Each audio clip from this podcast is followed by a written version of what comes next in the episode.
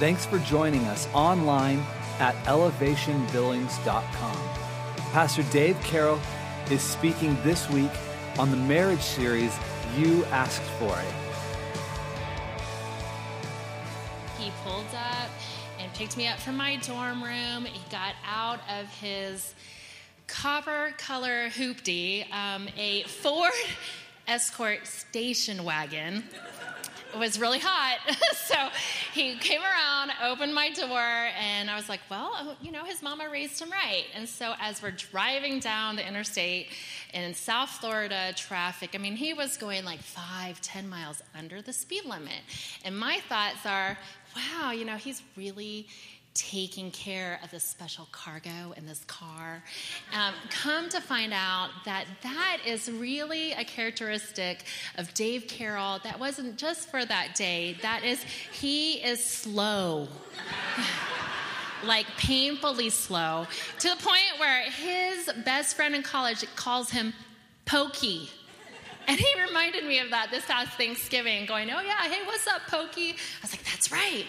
And so it's something that I think that's enough. I think your part's over. I think it's over. Yeah, it was that I love him, but there are things that, you know, you fall in love. I confess, we might have speed issues. You know what I'm saying? Where she's kind of fast and I'm kind of slow. He does slow me down. You know, when we got married, I was excited that Amy is more detailed than I am, that she kind of comes behind me and cleans up my mess, does those types of things. Not just literally, but also figuratively in many ways. She cleans up a lot of messes.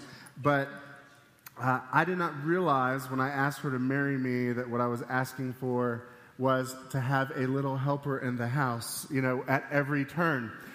She cleans things that I just never would even dream of cleaning. You know, I'm one who I will let, like, the kids mess up the house, do everything, and that night, like, I'll clean it all up. I won't let it go past the night, usually, but I'll just wait, let it pile. You know, Amy's one of those that, like, if I get a drink of tea and I chug half of it and I set it down on the counter for more than like 10 seconds, if I turn back around to get my cup, it's in the sink.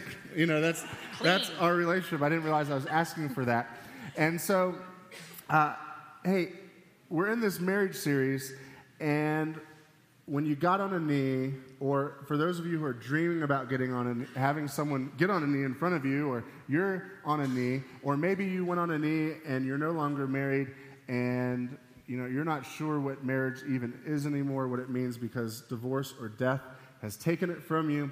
I'm here to tell you today, even though when you get on a knee and ask for marriage, you're not just asking for a lovey feeling. You're asking for the most awesome relationship that God could ever describe. Marriage is incredible, and today we're here to build up the idea of marriage in your heart and in your life. Does that sound good? Mm-hmm. All right, so what we want to do before Amy leaves the platform here is we want to pray for you. I want to pray for the guys and then have Amy pray for the ladies in this subject of marriage. God, we confess to you that many times this thing called marriage loses its luster, it loses its shine. In fact, it gets confusing. And Lord, I know that many people have even been hurt by this kind of relationship going south. Lord, I know there are some people in here who are hurting desperately because they're not married yet and they want to find the right person that honors you. And I want to pray specifically for the guys in the room, Lord, that you would help us to become the men you want us to be, so that we can honor you and look like your picture of marriage in the scripture. I pray that you would strengthen the guys that way in Jesus' name. And Father, we come before you, Lord. I thank you so much for my sisters and you. And Lord, we ask as we live through these relationships that, God, you would just give us a heart of humility, a heart to glean from your word of how you would love us, like us to love our spouses, our significant others. And God, I know that there's ladies out there that are not yet married. or who've been hurt by abusive relationships or divorce or just single right now. So God, help us, Lord, regardless of our status, relationship status, that we would seek you as a treasure of our souls, Lord Jesus, and that we will love you with our whole hearts and our minds and strength. And Lord, we thank you because you first loved us. And so God, will you open the word to us and that we would glean something from it today. In your name we pray. Amen. I don't get a chance very often to highlight Amy Carroll because she's in the kids ministry, but can we thank her for being around this place? Really grateful. And I tell you, I wake up every day and I look over and I'm like, she's still here. How about that, right? I'm like, wow. I know you're not supposed to say lucky in church, but I'm going to say I'm a lucky guy. She's still hanging around right there. And so I'm grateful that you're here today in this series. If you would, turn to Revelation chapter 19, verses 6 through 9. And for tech and everybody here, I just want to make a public apology to first service. It came out like a lesson, and so what I'm going to do is I'm kind of going to scrap my notes a little bit, so that I can preach some. All right? Does that make sense? So you're going to have to follow along, and you're going to have to follow me there because I'm just changing it up. I'm mixing it up, and I'm not apologizing for it. Does that sound good? Yeah. Because we're going to have some fun in this place today, and I believe God wants to do something incredible in your life and in your marriage. And Revelation chapter 19, verses 6 through 9, and a couple other scriptures are going to help us get there. And so here's the deal. We titled the series, You Asked For It, because you may not have realized the day that you accepted the marriage proposal and the day that you walked the aisle, or the day you will walk the aisle if you're not married, that when you enter into marriage, you're not just asking for a love relationship, you're asking for something far bigger than you, far bigger than you could ever imagine, far bigger than you could ever hope. You are asking for God's highest expectation on your life. That's pretty big, isn't it? That's way bigger than you or I thought it could be when we walked down the aisle. We thought we were just going to go, yeah, you and me together, we share a house, we eat together, we kind of pay the bills, we have kids, and then we die. And that's kind of what I'm asking is I want to do that deal with you. And I want to tell you marriage is way bigger than that today. It's just way bigger. And there's this expectation that God has of marriage that echoes in to the future. So far into the future that I'm having to take you all the way to the very end of the Bible into Revelation chapter 19 to show you how big it is. This is called, this section of Scripture, the marriage supper of the Lamb. And this fits into the end times this way. And if you want to follow with me just for a second, this is important. And it's a little bit of Bible stuff you can store away and know a little bit more. Because sometimes Revelation can be intimidating, and it's really not that intimidating, not that bad. You have the age of grace. It's where the church is right now. You are sitting in what's called the age of grace. You move a little bit further down the line, you have the tribulation, the rapture, those types of things, and we're not here to talk about when, where, why, what, how, and all that, but that's happening. It's a period of about 7 years, and then there's a little small time where Jesus is going to do some judgment, and then there you have the second coming, and before the second coming, you have what's called the marriage supper of the Lamb, where Jesus views the relationship between him and his bride, the church, as this waiting wedding ceremony. So technically the church is engaged to Jesus right now in this picture, right? And so you have this picture where Jesus calls the union of him and his church up in heaven, all the place that we look forward to. Like when we give our life to Christ, we're like, I can't wait to get to heaven. Well, Jesus comes up with this theme where he says, the best picture I can come up with to describe me and my church being together for eternity is marriage. That's powerful, isn't it? That out of all the relationships in the world, I mean, it could be father, son, mom, son, father, daughter. It could be employee, employer. It could be coach, player. There's a lot of different relationships on this planet, right? But the one Jesus chose to signify that he was going to save us forever and that it wouldn't go away is marriage. And so you have the marriage supper of the Lamb. Then you have the second coming of Jesus Christ. And we're to look forward to that as believers. Just like the Old Testament looked forward to the first coming that we celebrate Christmas, we look back on it. We're supposed to look forward to the second coming of our Savior. And so he comes, and then there's a 1,000-year reign where Jesus is here ruling and reigning on the earth. And then Satan is loosed for a while. But then, I love this part, he gets booted into the lake of fire. Anybody excited about that part, right? He's done enough damage. He's messed up enough lives. He's deceived enough people. I'm excited that that day is awaiting Satan because our Savior will rule and reign. So you have this picture from the age of grace all the way to the lake of fire and then eternity, where we spend eternity with Jesus. No sin, no sorrow, no pain. Sounds good, doesn't it? And then in the middle of that, Jesus calls this the marriage supper of the Lamb. Who is the Lamb? Jesus. And so here's where the expectation, the high expectation of marriage, echoes into eternity in Revelation chapter 9, verse 6. This is that marriage that Jesus is going to be a part of. He says this, "And I heard, as it were, the voice of a great multitude, as the sound of many waters, and as the sound of mighty thundering, saying, 'Alleluia, for the Lord God omnipotent, all-knowing, reigns. Let us be glad and rejoice and give him glory, for the marriage of the Lamb has come, and his wife has made herself ready. And to her it was granted to be arrayed in fine linen, clean and bright, for the fine linen is of righteous acts of the saints.' Then he said to me, 'Right, blessed are those,'" get this, "blessed are those who are called to the marriage supper of the Lamb. And he said to me, 'These are the true sayings of God.'"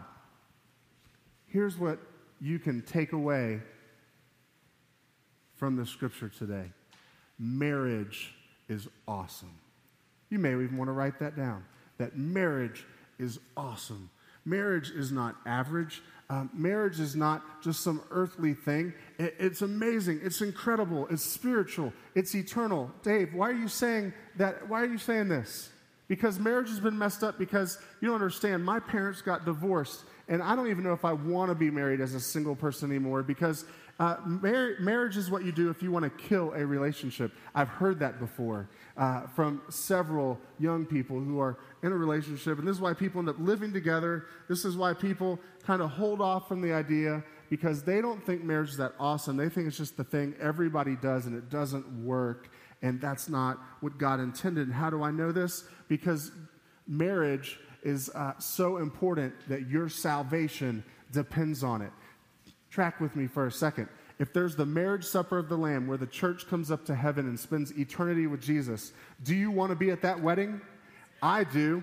I want to be there at the party. And if Jesus says that the marriage is there and it's the highlight of his second coming, can you imagine the day where all the angels are around and everybody's praising God and worshiping God over this marriage of the Savior and the church? I would say that God values marriage way more than you and I could ever dream of. And so whatever circumstance you've endured, you need to pull back away from that because what's happened is the circumstances of marriage, whether it's divorce or whether it's hurt or whether you're in an abusive situation or somebody walked out on you and you're hurt and you're going, I don't know if I like this relationship anymore.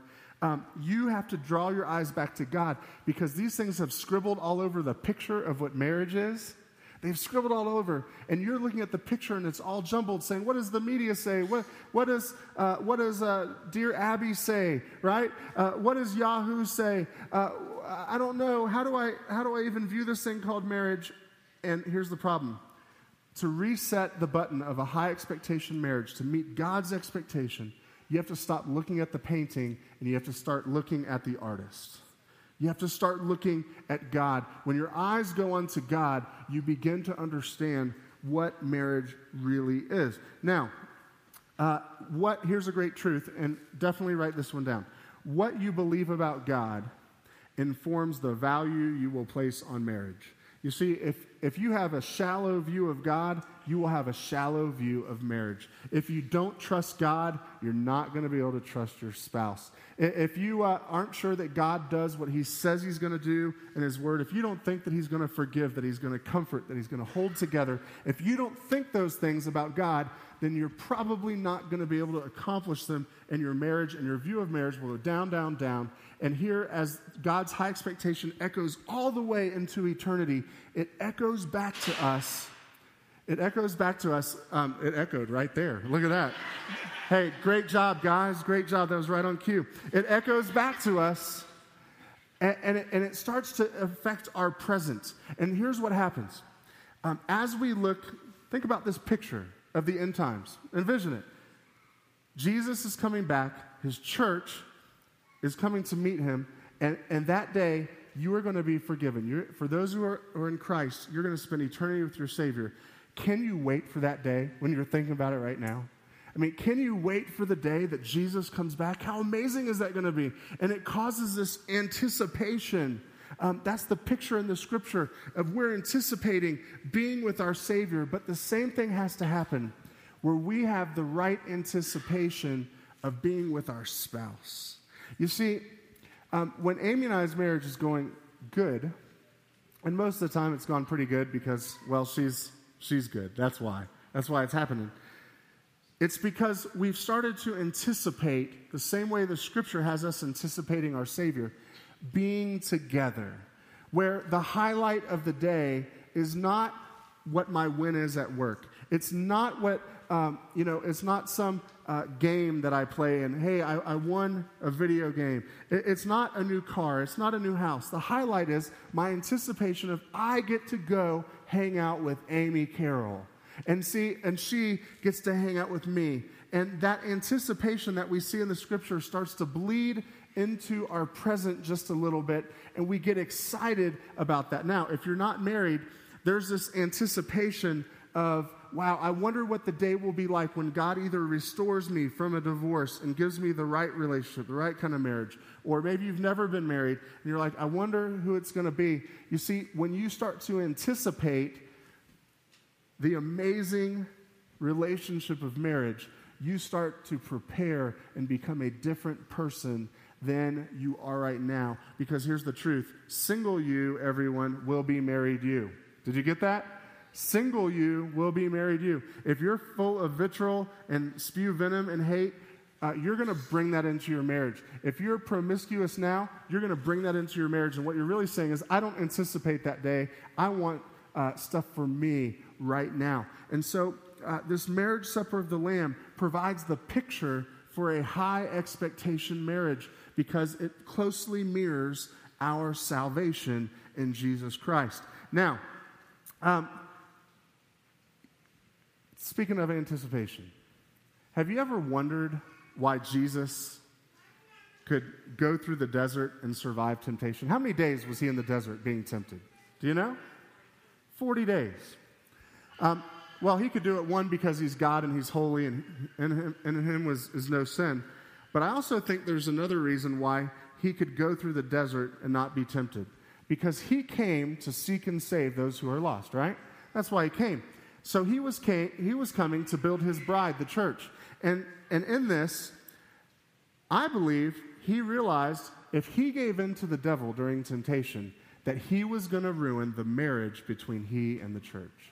If he gave in to temptation, if he said, okay, Satan, I'm going to go ahead and view porn, or hey, I'm going to pursue this affair, or I'm going to, I'm just going to come home and endure this marriage, and, we'll fight a little bit and we'll get through. If he would have given in to temptation, you and I would have no salvation. Isn't that unreal? And so the more we anticipate the spouse God has given us, or the spouse God will give us, the more we come into line with God's holiness. And this is what it looks like.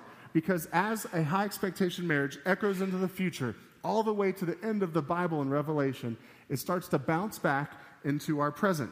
And so here are some things that we begin to grab a hold of as high expectations in our marriage after we've seen our Savior. And we go, this is God's idea. It is incredible. And here's the first one. It's we, not me. This is an expectation we begin to engage. It's going to be about we, not me, in the marriage. And so if anybody had the right to make it all about him, it would have been God, right? He didn't necessarily have to save us. He didn't have to want to be with us, but he did. Isn't that incredible?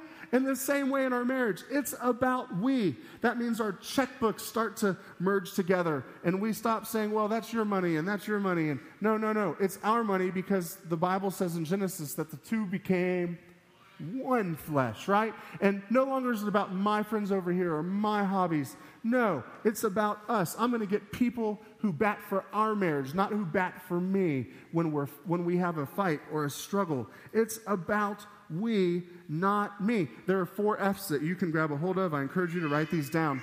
Places that you should be becoming more we and not me. Here they are. Fun, finances, faith, and future.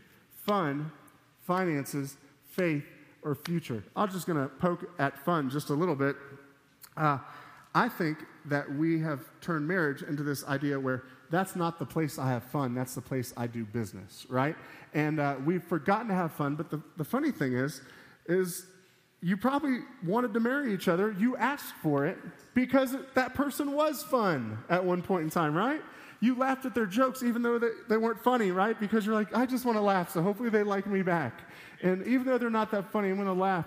We're going to have some fun together. Now, if you're married and you've forgotten to have fun with your spouse, you've forgotten how. I just want to give you a little pointer here.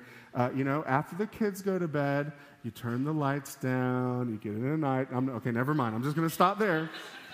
But if you've forgotten that, hey, but that's okay. You can laugh out loud, right? You can LOL. But here's the deal. It's not just about that. I'm poking a little fun with the fun. But you know what? In that anticipation, it should change our expectation of who we're going to have fun with.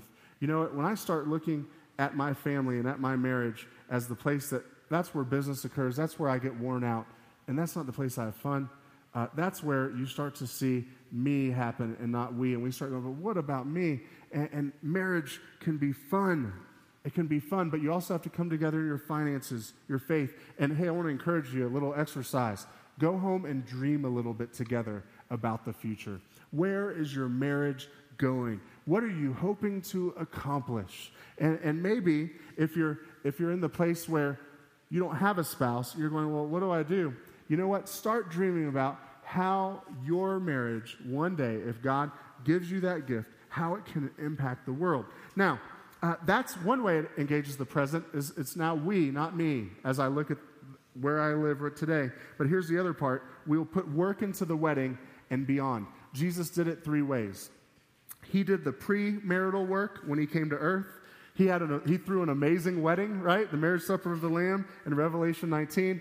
And then he kicked butt and take names and did the work after the wedding to keep the marriage secure. And so he did work in all 3 phrases. If you're thinking about getting married and you want to skip premarital counseling, you're stupid, okay? You are, because you would never go into a business venture and say, oh, hey, I'm going to drop $100,000 to start a business on the corner of Main Street and not do your homework to see how many cars are there, how many people stop, is this a good corner? You would ask a million questions to see if you would get a return on your investment, but yet when it's about marriage, it's like, well, it's just love. It's just love, and we can't define. No, you can work on your marriage. You can do it. And maybe some of you had an awesome wedding and you did it, but you stopped working on the marriage after. You see, the eternal view of marriage tells us keep working on it, because that's what our Savior did into eternity. He kept working on it. Here's another thing that you're going to grab a hold of. You're going to delete the detour of divorce. You're going to do that now. If you're single, you're going to stop having sex outside of marriage. Because, hear me on this, if you can't hold off when you're not married, you're not going to be able to hold off when you're married. And here's why. Because it's still sex outside of marriage. But you say, but we love each other and we're going to get married. You know what? You're outside of marriage. And if you can have sex outside of marriage before marriage, you can have sex outside of marriage inside of marriage. Do you hear me? And so we're going to delete divorce. We're going to delete that from our vocabulary. Look at Revelation chapter 19, verses 1 and 2.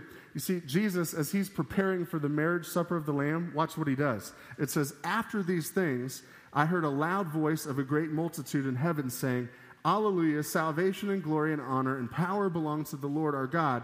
Check this out. For true and righteous are his judgments, because he has judged the great, what's that word? The what? The harlot, the prostitute. He's judged the great harlot who corrupted the earth with her fornication, and he has avenged on her the blood of his servants shed by her. You see, what did Jesus do before he had the marriage supper of the Lamb? He booted the harlot out of the relationship, right? And some of you, if you're a person who's working on breaking up a marriage in the room, and you're starting to go after somebody that's not yours, stop, right? Stop it. Stop it. Delete divorce. You can do it from outside of a marriage by not trying to break one up. You can do it from inside of a marriage by kicking out anyone who's going to threaten your marriage. Because here's the deal. This is why it's important. Your marriage is probably the greatest testimony you have that you've been saved by Jesus. You know, if you're married in the room, your marriage looking like God is something that people will stand up and notice. You know why? Because we live in a broken world that wants an answer. And when they see your marriage working like Jesus wants it to, guess what they do? They say, I want some of that Jesus. Isn't that awesome? And that's what we can do. And so all of a sudden these expectations, the expectations raise, not so that we put a list of expectations so that someone could love us, but we put an expectation that pleases God. And as we look at this, here's a line I want everybody to write down. Everyone to write down. Emotional and physical affairs are not an option. That's a new expectation when we're looking at God's view of marriage. It's not an option. And you know what? Some of you are in the room going, oh, man, it's like a dagger to hear that, because you're like, oh, what do? I already have the T-shirt. It happened to me. Here's the good news. There's forgiveness for you. You know what? God is the God of second chances, and God can restore you. But here's what you do. You begin to live by these expectations now and to pray that God will give you a spouse who will help you move forward. Listen to Revelation 20. So I shared kicking out the harlot before the wedding, right? That's what happened in Revelation. But listen to what happened after the wedding in Revelation chapter 20 and verse 15. I love this verse. It's heartbreaking, but I love it in the frame of marriage, because this is what Jesus does after the marriage. He says, anyone not found written in the book of life was cast into the lake of fire. H-E, double hockey sticks. That's what we know. That's actually coming after the 1,000-year millennial reign. That's way into the future for you to learn something about the scripture today. And so what is Jesus doing after he gets married? He's still booting out people who are not his bride. He's still doing it. That's the picture of our salvation. He's going, nope, you're not the bride. Stay away. And we need to begin to set some standards, because I'll tell you what, I'm sick and tired of being sick and tired of seeing people sick and tired walk into an office saying, our marriage is messed up and I've cheated. Our marriage is messed up because, you know, we're not even friends anymore. Our marriage is, no, let's stop it. Let's hold a higher standard and say these things are not an option anymore. They're not. That's the new standard. Why? Because that's how my Savior did it in his marriage that we see in the scripture. What else are you doing? You're amputating abusive behavior. You're just chopping it off. It's crazy. I sit in communion sometimes and I stare at the congregation when we have the elements up here. And man, tears stream down people's faces. People are sad and they're going, oh man, I can't believe my Savior had to have nails in his hands and feet. But yet it's funny, we feel bad about that because we're like, that shouldn't happen. But we're willing to put nails in the hands and feet of our spouse, of our ex, and we're willing to belittle them and yell at them and treat them the way they shouldn't be treated. We'll belittle our wife or our husband and make them feel worthless. But God says, amputate that. Could you imagine with me just for a second, God treating you in a way that was abusive? Could you imagine for a second if you got to heaven and God looking at you saying, nah, you stink, you're awful, and you know what, how about this? I'm going to go over here and I'm going to love someone else. I'm not going to love you. If you're in Christ, God wouldn't do that, would he? You're amputating that kind of behavior. Here's what else you're doing. You're prioritizing Jesus over the junk in your life. This week, it's funny how when you're preaching on something, stuff just pops up. One of the most dear relationships in my entire life was struggling in their marriage. And I got a call this week saying, hey, our marriage is starting to go better. And I'm thinking, whoa, that's not what happened last week, right? Just last week, it was all going to pot. And I said, what happened? What changed? What was different? And he said, well, it's crazy. I've known to do this my whole life, but I just started doing it for the first time in decades. I started praying with my wife. And a week later, the wife can vouch that it's better. Now, you know it's better when the wife can vouch, right? When the husband says it's good, you're like, yeah, sure, I bet it's good. But when the wife says it's good. You know what I'm saying? And it all happened because they recognized that just like in Revelation, marriage is a spiritual relationship. And when you try to take Jesus out of it, you don't prioritize worship attendance, you don't share your faith, you don't make your marriage about advancing the gospel, no wonder it's not any good, because you're asking for a lesser view of what God intended marriage to be. And so you prioritize Jesus over the junk. Some of you are going, whoa, Dave, I don't know, pray with my spouse. How do you do that? Well, let me help you. Step one, grab your spouse's hand. Step two, walk to the couch. Step three, get on your knees. Step four, someone open their mouth and point it toward God, right? I think, believe me, it's not that hard. You don't have to be a spiritual giant to put Jesus over your junk. And Jesus modeled this with a spiritual relationship. Here's another thing you can do. Lay a foundation for the future. Lay a foundation for the future. Some of you, I've heard this before with long-time marriages that say, well, hey, our marriage just is what it is, and there's really nothing to be married for anymore. Yes, there is. Your children's children.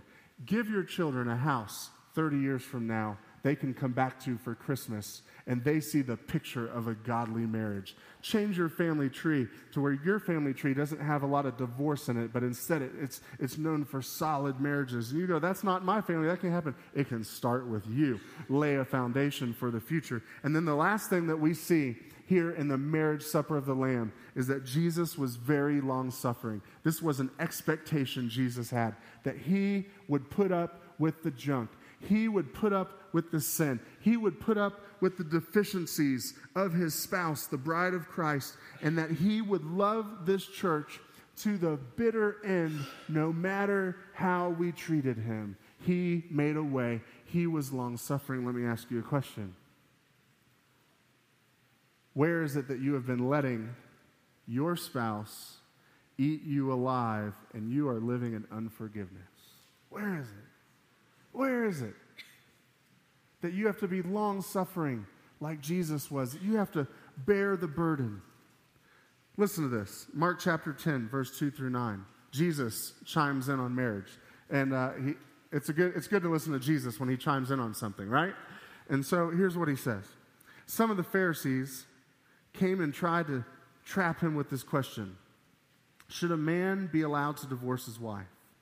Jesus answered them with the question, what did Moses say in the law about divorce?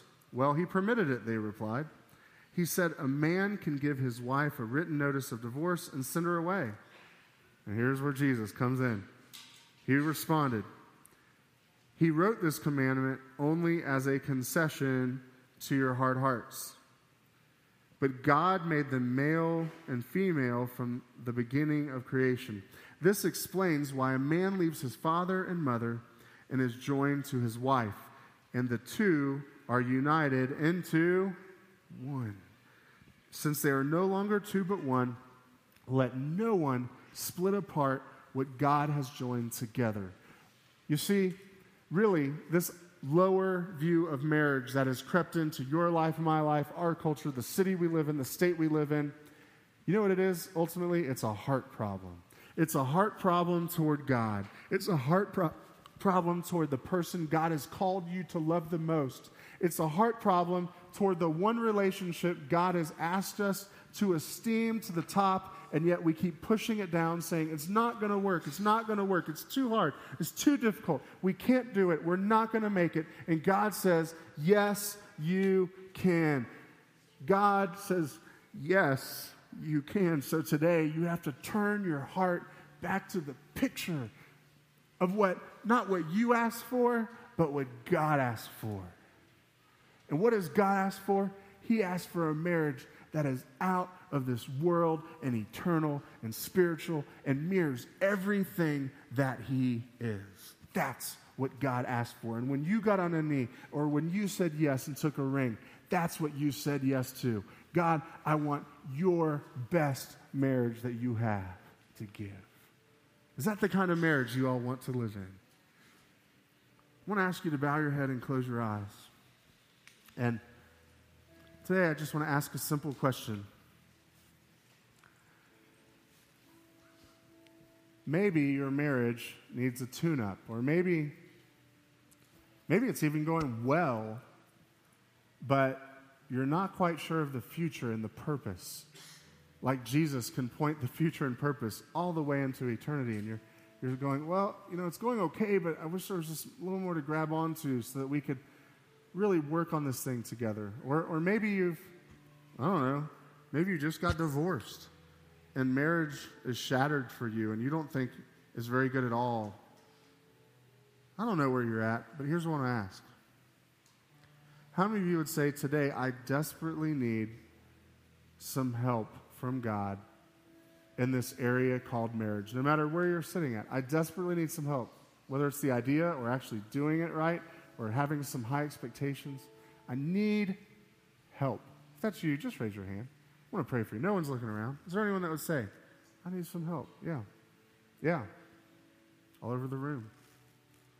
I want to pray for you. You can put your hands down. God, I thank you for this day. And I thank you that you used marriage to teach us about eternity.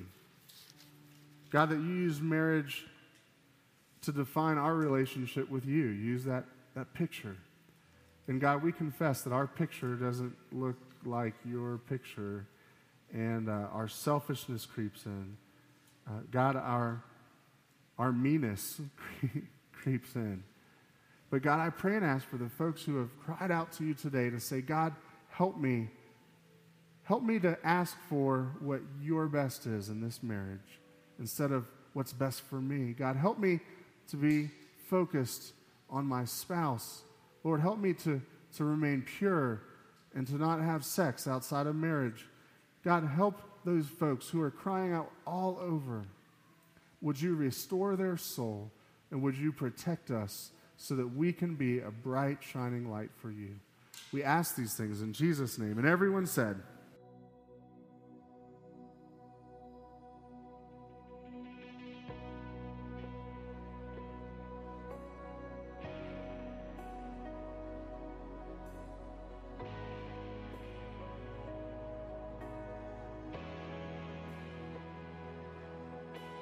thanks again for listening, and join us next week as we continue the series, You Asked For It.